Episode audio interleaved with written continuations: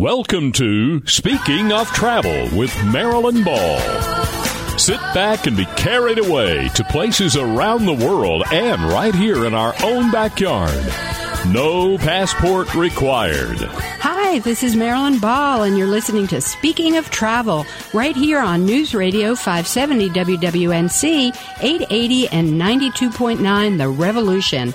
Be sure to visit the Speaking of Travel website and join the Speaking of Travel Travel Club. There's lots in store when you're part of the travel club. That's speakingoftravel.net. Speaking of Travel is brought to you by the Asheville Regional Airport, Western North Carolina's gateway to and from the world. And you know what? When you fly home, you're home. FlyAVL.com.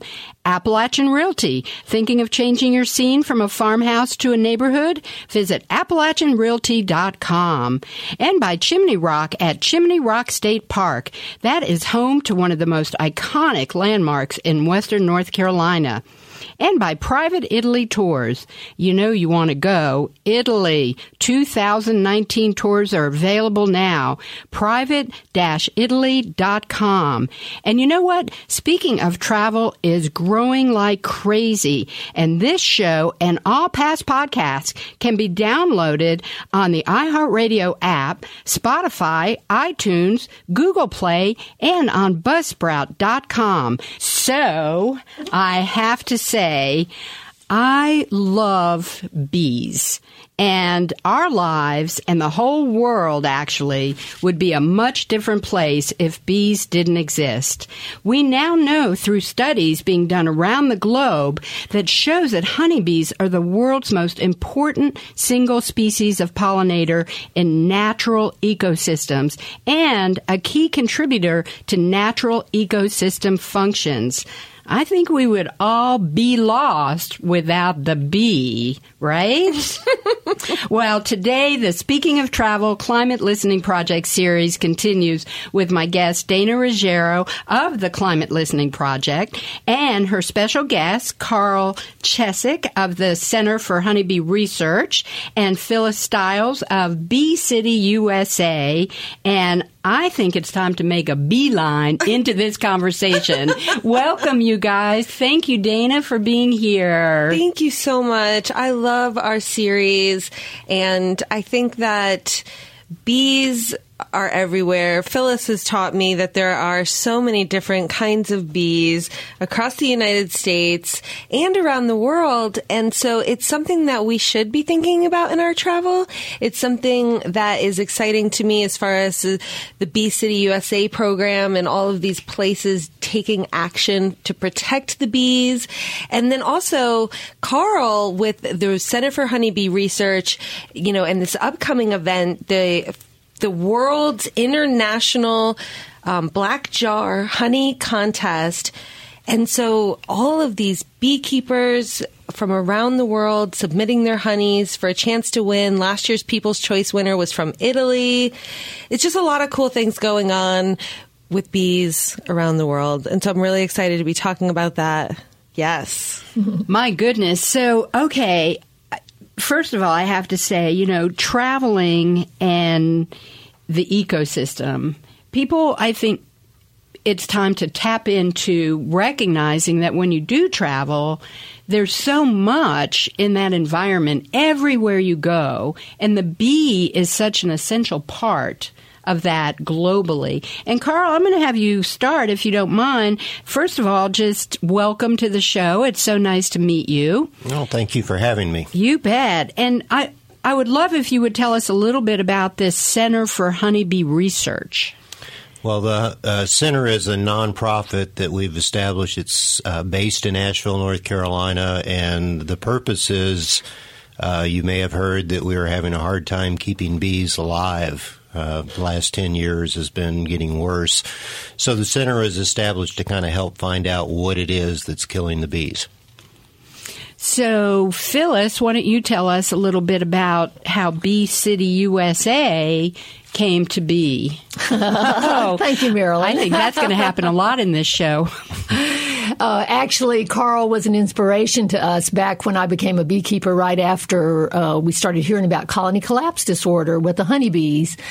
And so from that introduction, uh, I started learning about a lot of other pollinators, the 20,000 species of different kinds of bees around the world. Uh, just in the United States alone, 3,600 species of bees that are not honeybees. Uh, we're happy beneficiaries of the honeybee in America. Uh, they came to us from Europe in the 1600s. So the colonists brought little colonists with them.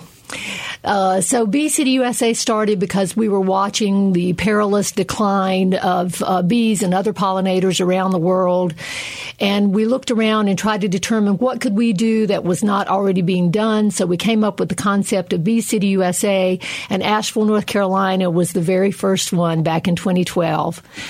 That is so exciting. It just gives me goosebumps. And I have to say, you know, I've been keeping up with the bee situation over the years because there's been a lot of media, although maybe not enough, which is why it's so important that we continue this dialogue and ensure that people are tuned in and tapped into what's going on. But it's really kind of sad. I mean, how can we how can we change this? Well, it is it is sad, and you know, I definitely have been reading different articles about how climate change is impacting different species of pollinators, and you know, one thing that can help with that is planting different native species, pollinator friendly plants in your backyard, um, and so as things are blooming earlier, blooming later, you know, we want to provide as much as we can, uh, you know, a nice area for these bees and pollinators. And so, you know, I love what the Renaissance Hotel is doing. I actually met Phyllis while I was working with Chimney Rock State Park on uh, the colony collapse disorder and transitioning away from, you know, pesticides there. And I think also met Carl through the Renaissance Hotel. They actually put bees up on their roof and they tore out all their landscaping and put in pollinator friendly plants and, you know, all of this milkweed even for the butterflies. And um, they have, you know, this sort of natural environment around Asheville with all of these different tulip poplars and different kinds of trees that the honeybees on the roof like to go to. But we also are supporting the local bees and pollinators by planting and not using pesticides around Asheville. Well, let's talk about the Renaissance Hotel for just a minute because this is where the International Black Jar Honey contest is being held. Is that true? Yes. Carl has the Center for Honeybee Research right here in Asheville, North Carolina. And so this is the seventh annual event. Um, honeys are sent here from around the world. Carl can talk a little bit about some specific categories. Um, all of this honey has different flavors, and it also depends on what's growing in that area around the world. And so um, there's all of these different categories. Carl, what are some of those categories of of honey that, that people will be able to taste on June 5th at the Renaissance Hotel? Okay, well, what most people don't know is that honey is a result of the nectar from the flowers the bees visit. So every region, even close together, will have different tasting honey. Um, and people are used to the blended things they get in the grocery store. So we're trying to draw attention to uh, the fact that honey is unique in each place of the world. So among the more interesting categories, you mentioned last year Italy was our People's Choice winner that's where people who come to the cocktail reception get a vote. They get to taste the honeys and they say, well, this is what I like the best. And so the, the favorite honey was from uh, Puglia, Italy last year, and it was a coriander flower. Mm. Uh, so honeys can be, you know, if, if a particular plant is in enough abundance in an area, you can actually have a monofloral honey like coriander. Uh, if if the beekeeper allows the bees to go through the entire season, then they have what we call wildflower. It's a mix of all the flowering plants within three miles of the colonies. Wow. That sounds so yummy. I'm telling you what, and that's what's so wonderful about traveling is that you can be in these other countries mm-hmm. and actually taste these different tastes, these yes. different even honeys. Well, honey, I am so excited that you're here in the studio today. To and we will be right back.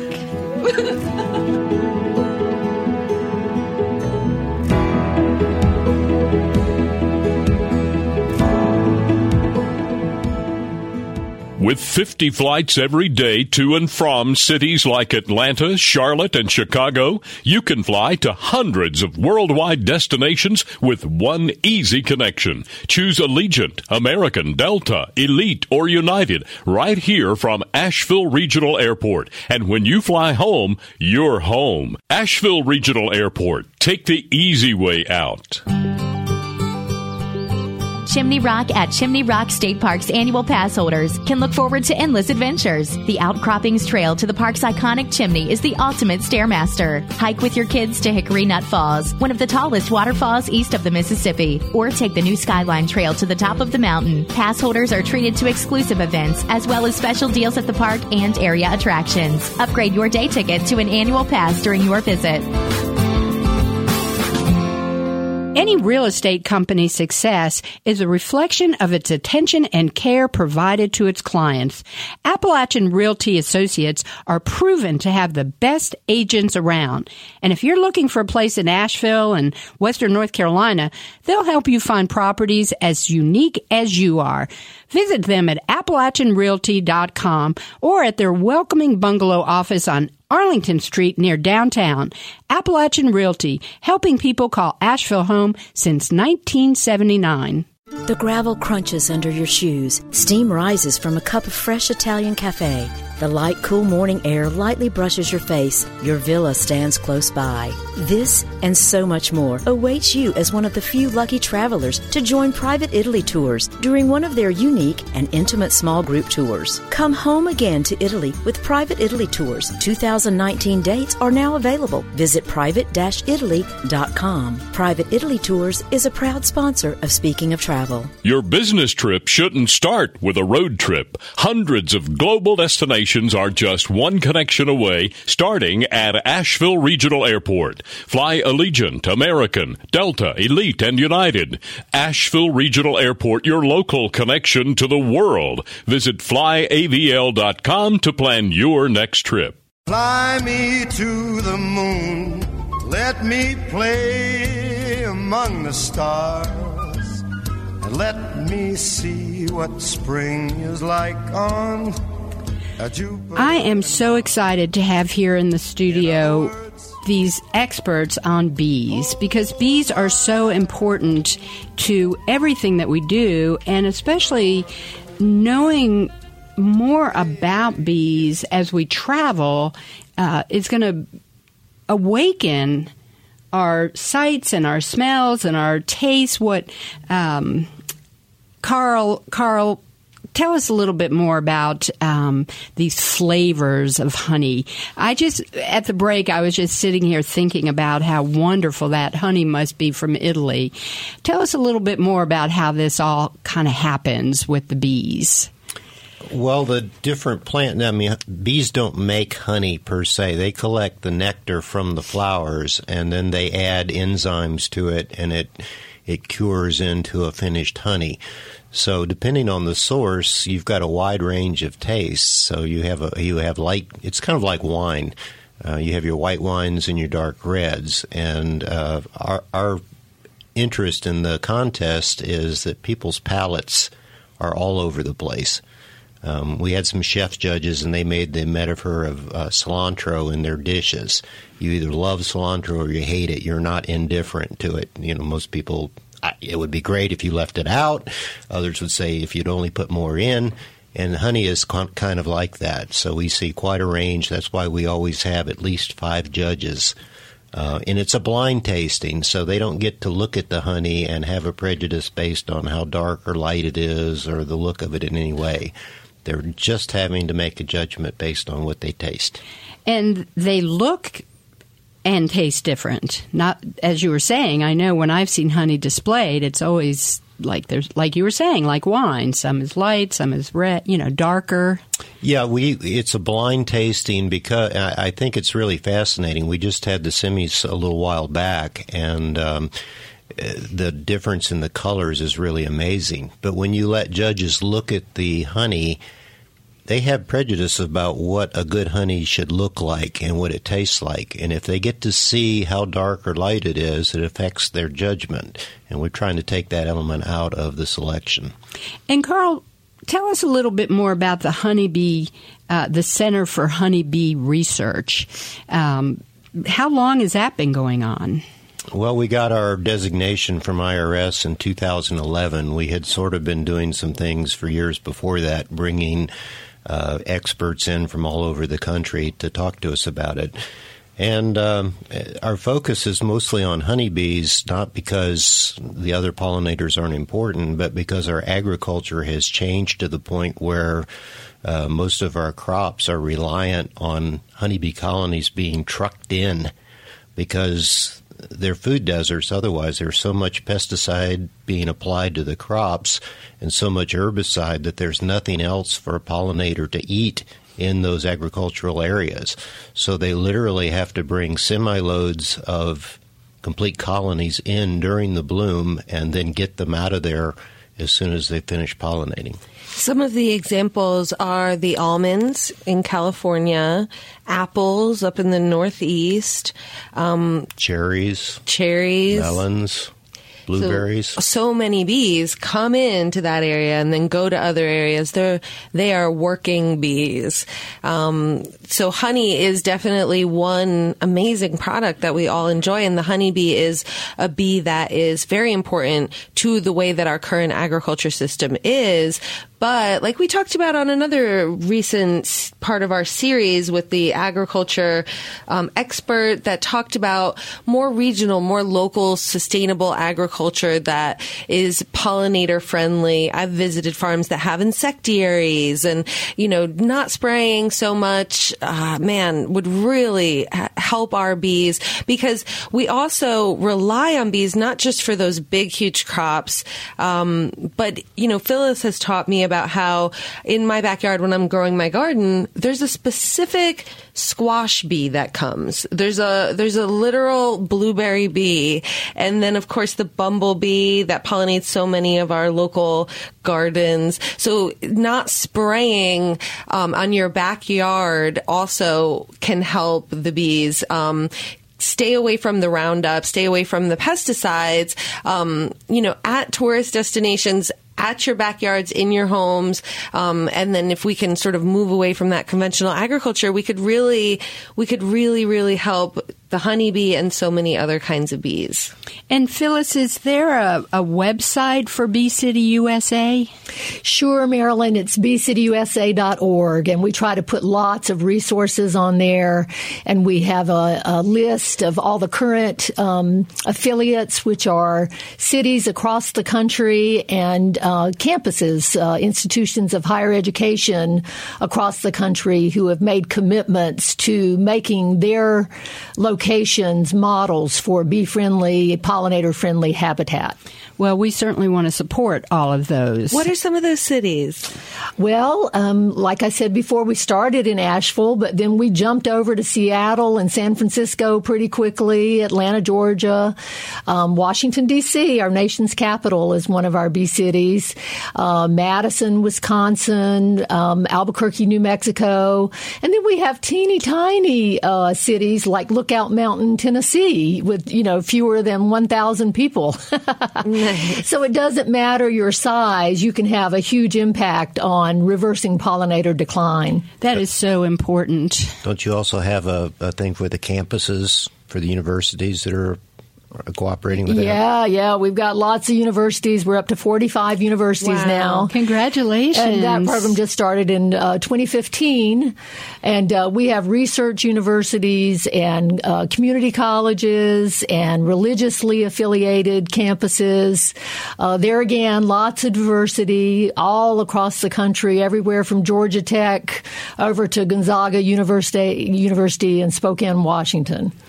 This is a movement. There's a movement afoot, and I love it. I feel like, you know, we need to raise our hand and our fist high and say, you know, save the bee. We just had World Bee Day, um, and then, of course, on the June 5th, um, International Black Jar Honey Contest Day. It's the International Day of Discovery for the Renaissance Hotels. Um, and also, Phyllis has Pollinator Week. That is a big national event that she's participating in. Right, Dana. Um, we we require that every Bee campus and every Bee city have an annual awareness event, at least one. Of course, they do many, many more than that, and we encourage them to uh, recognize National Pollinator Week, which is always the third week in June, and many of them do. Many of them choose other periods during the year that suit their calendars better. But so if you visit any of our city and campus websites, you may find that they are doing something during National Pollinator Week. Certainly we have pollination celebration in Asheville and in nearby Hendersonville, but this is going on all across the country. And if you go to the Pollinator Partnerships website, you can find an events calendar for National Pollinator Week events all across the country. It just sounds so positive. It's so good. And it's, you know, what I love when, you know, when I've been up on the roof with the Renaissance Hotel in Asheville with their bees and you're kind of looking all out around Asheville, we made a video, um, that we actually followed one of the Renaissance bees around Asheville in this video. And it goes, you know, to different restaurants that actually have honey in some of their entrees or in their drinks, a brewery that uses honey in the beer, um, other little shops that are selling different products, um, farmers markets that that have you know products that rely on these different bees. Um, and so you know when you kind of look out from the Renaissance and you see the the forests and the mountains on one side where the bees are pollinating, and then in Asheville in this hub of places that you know serve products in this economy that you know is is just so intertwined with these bees that we don't they're so tiny. We don't always think about them but they're so important. They are. And carl is there a website for the research center? Uh, yes there is. There's honeybeeresearch.org and um, uh, just to say with the Renaissance, we're very grateful that the Renaissance is uh, hosting our cocktail reception on June 5th. Uh, that's where we're going to have the live judging of the finals for the seventh annual contest. And it's kind of cool because we've now moved the bees to the lower roof where everyone in the hotel can look out their window down on the bees. Uh, they can actually see them now. So that's, that's really cool. Well, I can tell you, I am going to be there.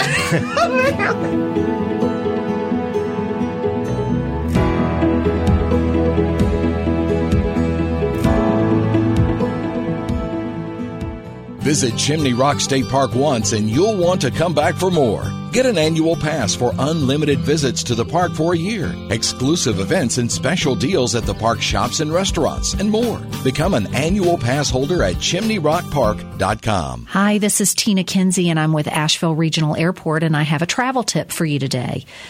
Are you planning that trip of a lifetime, a big, wonderful adventure? It's really fun to have one on the calendar so you can look forward to that big day when you board your flight. But these trips are usually pretty expensive. You spend significant dollars on your airline tickets, lodging, other transportation, and excursions. Did you know that most airline tickets and other trip expenses may not be refundable? That's why you may want to consider trip insurance. Should you have to cancel your trip for pre approved reasons, such as a medical issue, you can recoup some or all of your trip expenses depending on your policy. You can purchase trip insurance from many insurance agencies. You are not bound to purchase from the seller of your tickets, tour, or cruise, and the cost is usually a very small fraction of the cost of your trip it's worth looking into. People call Asheville home for all different reasons, and they all mean a better quality of living that reflects their very own uniqueness. Whether you're looking for a funky loft in downtown Asheville, an arts and crafts bungalow in a walkable community, or a small farm to create your own artistic legacy, Appalachian Realty Associates will help you find properties as unique as you. Visit them at AppalachianRealty.com or at their welcoming bungalow office on Arlington Street, right near downtown. Appalachian Realty, helping people call Asheville home since 1979. Explore one of Western North Carolina's most iconic places at Chimney Rock State Park. six hiking trails, and animal discovery den, rock climbing with instructors from Fox Mountain Guides, guided hikes, and more. Plan your adventure at chimneyrockpark.com. Whether your trip to Italy reminds you of days past, a honeymoon, or a long ago backpacking trip, come home again to Italy with Private Italy Tours. Picture your own private villa or four star hotel, private guides who speak and understand the local culture, and days planned for your ease and comfort. This and so much more awaits you during one of their unique and intimate small group tours. 2019 dates are now available. Visit private-italy.com. Private Italy Tours is a proud sponsor of Speaking of Travel. Fly me to the moon. Let me play among the stars.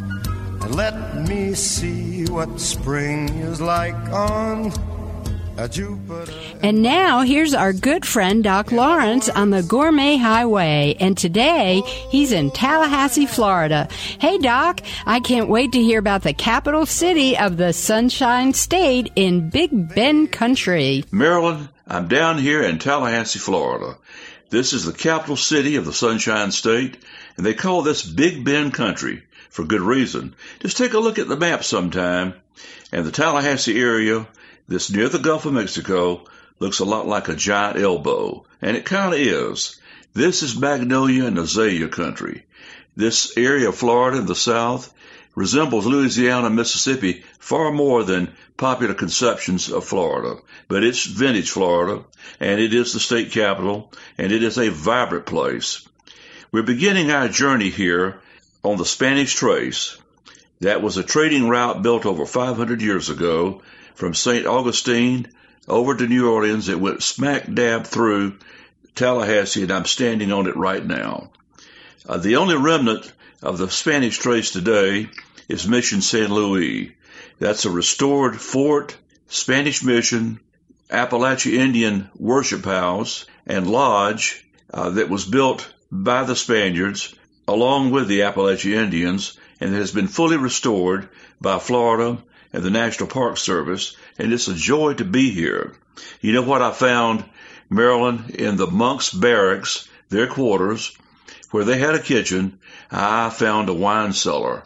That's a dead giveaway that the first wines that came over from Europe to America came through the Spanish Trace, and I wish I could find a bottle of it right now. But isn't that wonderful that they brought all these gifts to us that we enjoy today?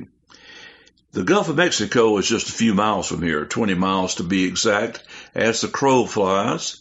And one of my favorite places to dine is Spring Creek Restaurant.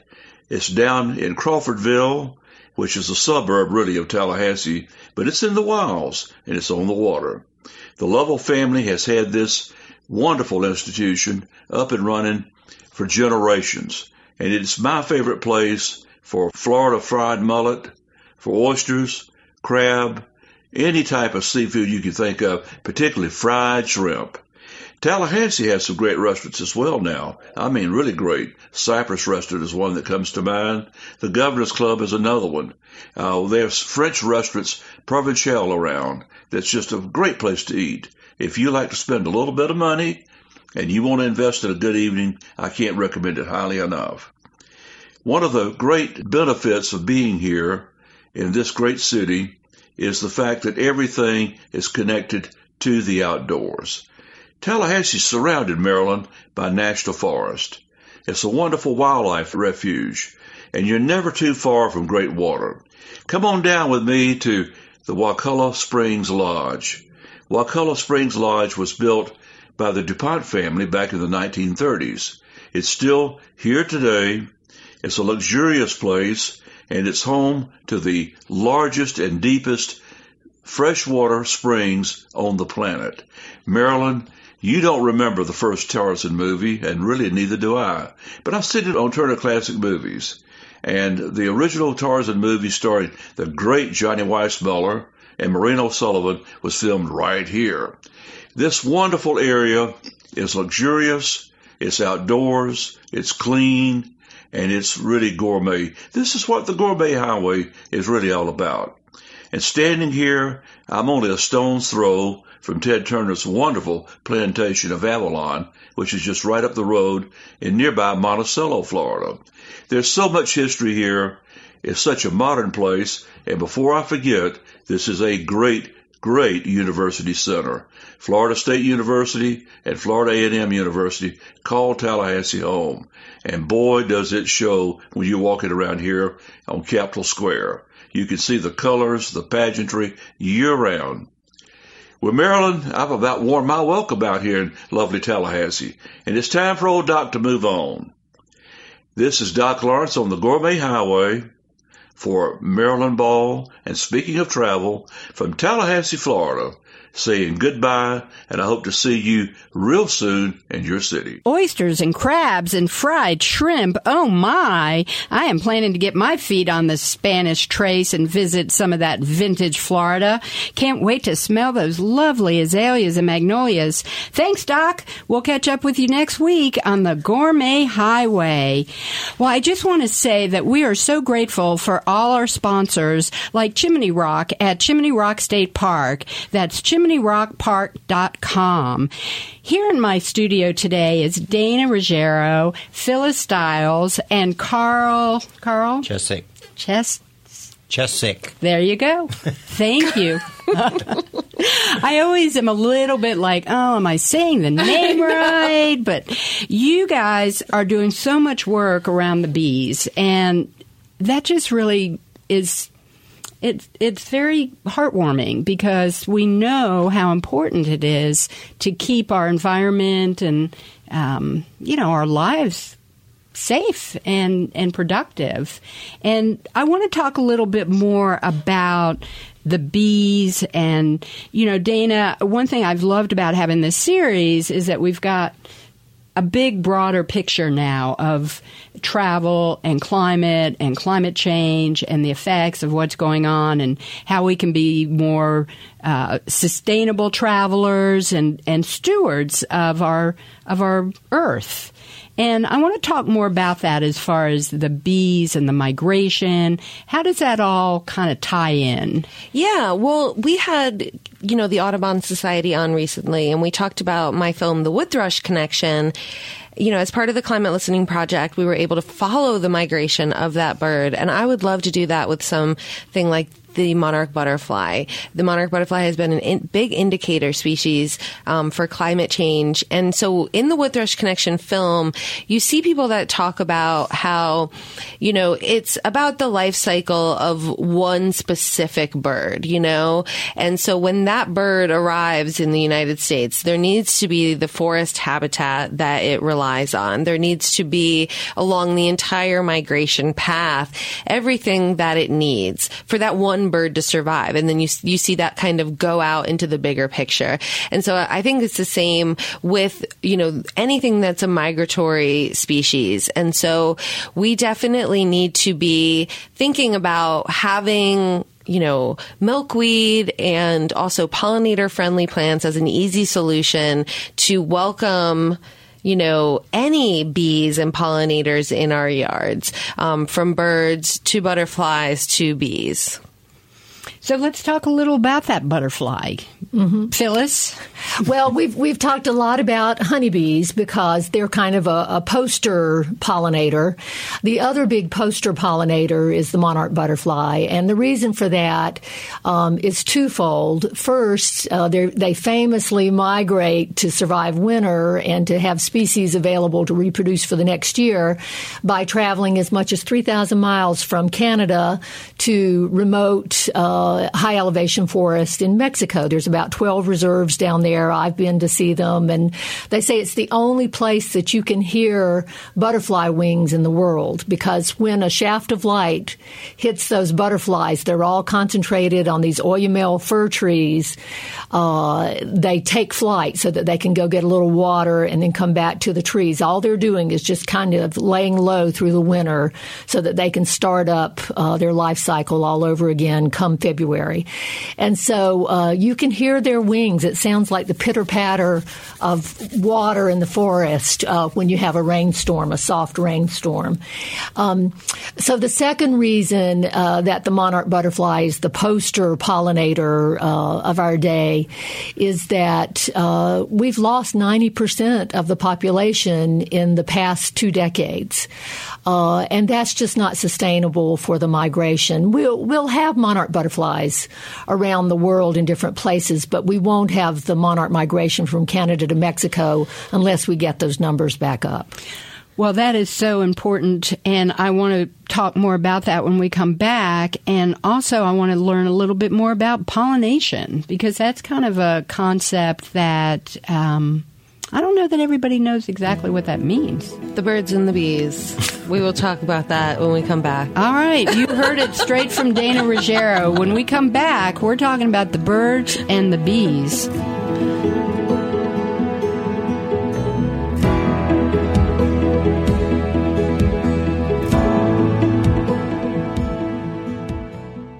The gravel crunches under your shoes. Steam rises from a cup of fresh Italian cafe. The light, cool morning air lightly brushes your face. Your villa stands close by. This and so much more awaits you as one of the few lucky travelers to join Private Italy Tours during one of their unique and intimate small group tours. Come home again to Italy with Private Italy Tours. 2019 dates are now available. Visit private-italy.com. Private Italy Tours is a proud sponsor of Speaking of Travel. Your business trip shouldn't start with a road trip. Hundreds of global destinations are just one connection away, starting at Asheville Regional Airport. Fly Allegiant, American, Delta, Elite, and United. Asheville Regional Airport, your local connection to the world. Visit flyavl.com to plan your next trip. Chimney Rock at Chimney Rock State Park's annual pass holders can look forward to endless adventures. The Outcroppings Trail to the park's iconic chimney is the ultimate stairmaster. Hike with your kids to Hickory Nut Falls, one of the tallest waterfalls east of the Mississippi, or take the new Skyline Trail to the top of the mountain. Pass holders are treated to exclusive events as well as special deals at the park and area attractions. Upgrade your day ticket to an annual pass during your visit. Your business trip shouldn't start with a road trip. Hundreds of global destinations are just one connection away, starting at Asheville Regional Airport. Fly Allegiant, American, Delta, Elite, and United. Asheville Regional Airport, your local connection to the world. Visit flyavl.com to plan your next trip. Any real estate company's success is a reflection of its attention and care provided to its clients. Appalachian Realty Associates are proven to have the best agents around. And if you're looking for a place in Asheville and Western North Carolina, they'll help you find properties as unique as you are.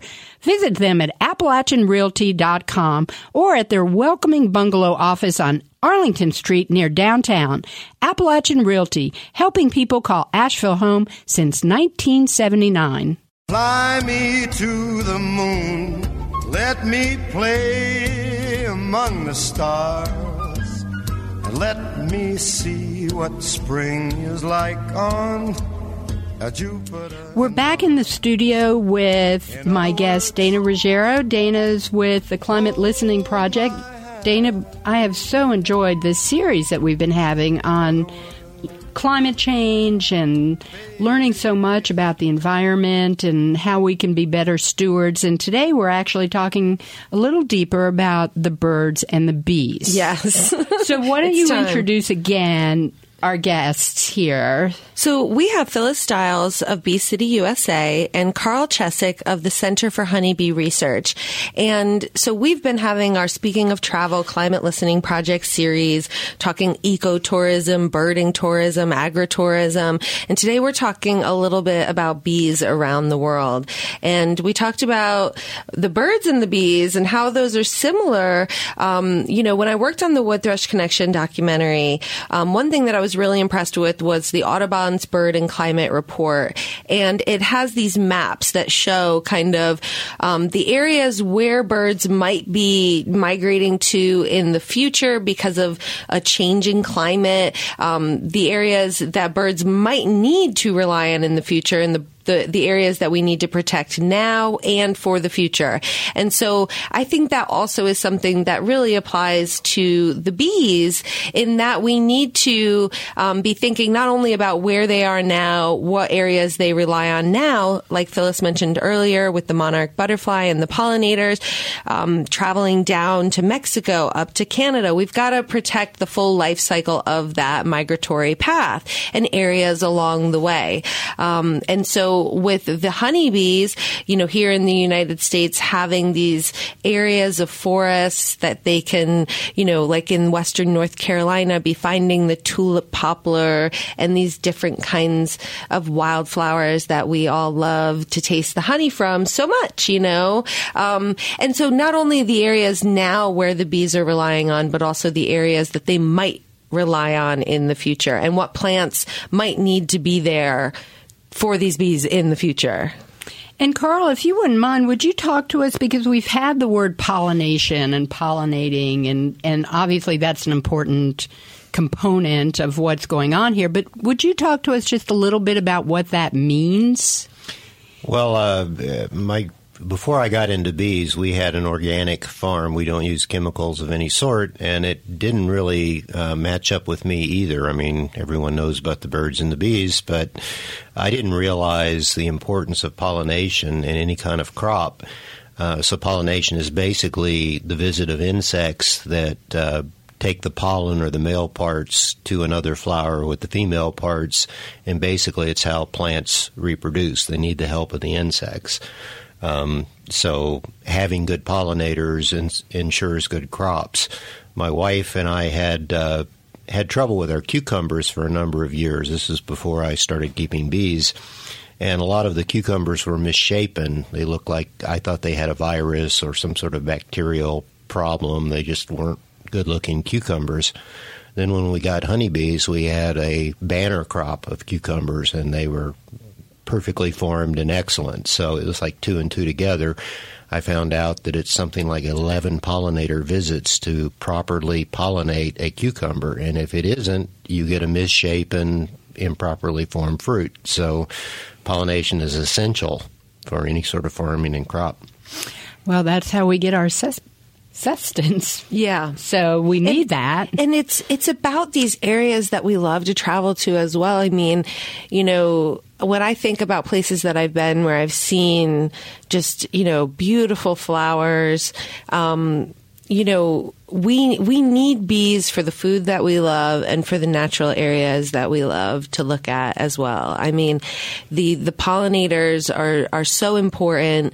Um, and and so we need to be thinking about how to protect them. The Center for Honeybee Research, um, you know, has a fun way of bringing awareness to that with this, you know, international black jar honey contest, and I love that because of, you know, the idea of all of these beekeepers sort of getting connected around the world to work on, you know, um, you know this idea that that honey is important, you know, and when you are looking at the benefits of honey, even um, helping with local allergies or whatever, you know, Carl talks about when you you know kind of buy that in the grocery store, it's all mixed together, and you might not be getting um, that local honey. So definitely, you know, anywhere you live, you can go to your local farmers market and try to buy and support local small farmers.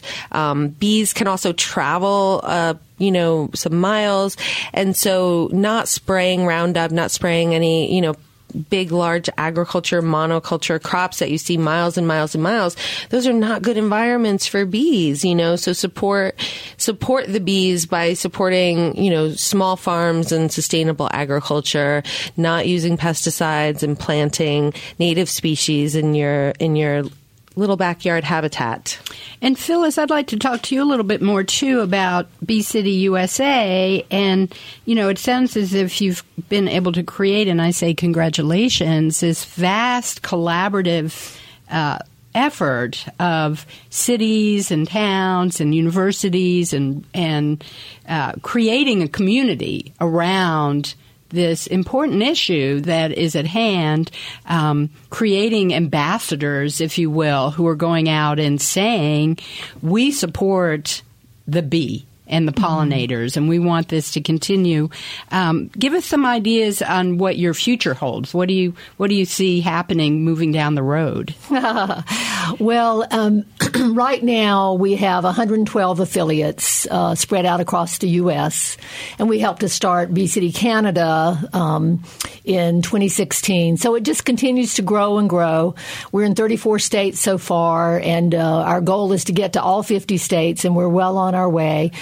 And uh, in every case, it's about being more PC. But when we say PC, we're talking about pollinator conscious. uh, back in 2008, when my husband and I became beekeepers because we heard about colony collapse disorder, we were not PC. We didn't know what pollinator consciousness was all about. And so we're on this uh, big learning curve. And so I use myself as an example. My learning curve isn't curved, it's, it's straight up, it's vertical. Uh, so I've been learning all about plants and the relationship between plants and pollinators. And we're seeing that happen in the cities that come on board as part of our network and on the campuses that come on board. Uh, this is something where we can all jump in with both feet and you do what you can, just like Dana's been talking about using fewer pesticides, planting more native plants because uh, in the great monarch example, milkweed is their baby food. A monarch mama will not lay an egg on anything but a milkweed plant. Uh, then they grow up and they need nectar from all sorts of flowers. But um, that's just one example. If we had more time, I could give you lots of examples. And so that's Where what we need to do. go for more information? Well, certainly to beecityusa.org. Um, other great places are uh, xerces.org for the Xerces Society, and that's spelled X E R C E S. It's a very sort of informative site about all the different pollinators. That's right. And then the Carl, what was your what was the website for the honeybee research? It's honeybeeresearch.org. honeybeeresearch.org. You know, people can come out and learn more information about the different types of honeys and the importance of the honeybee and also to support all of the sort of ticket sales go to the center for honeybee research. Um, there is going to be honey tasting. There's also a vip event um, where people can participate in the people's choice judging. Um, but everybody can come out taste honey you know, there's going to be a silent auction with lots of great prizes. There's going to be, um, you know, different information and entertainment.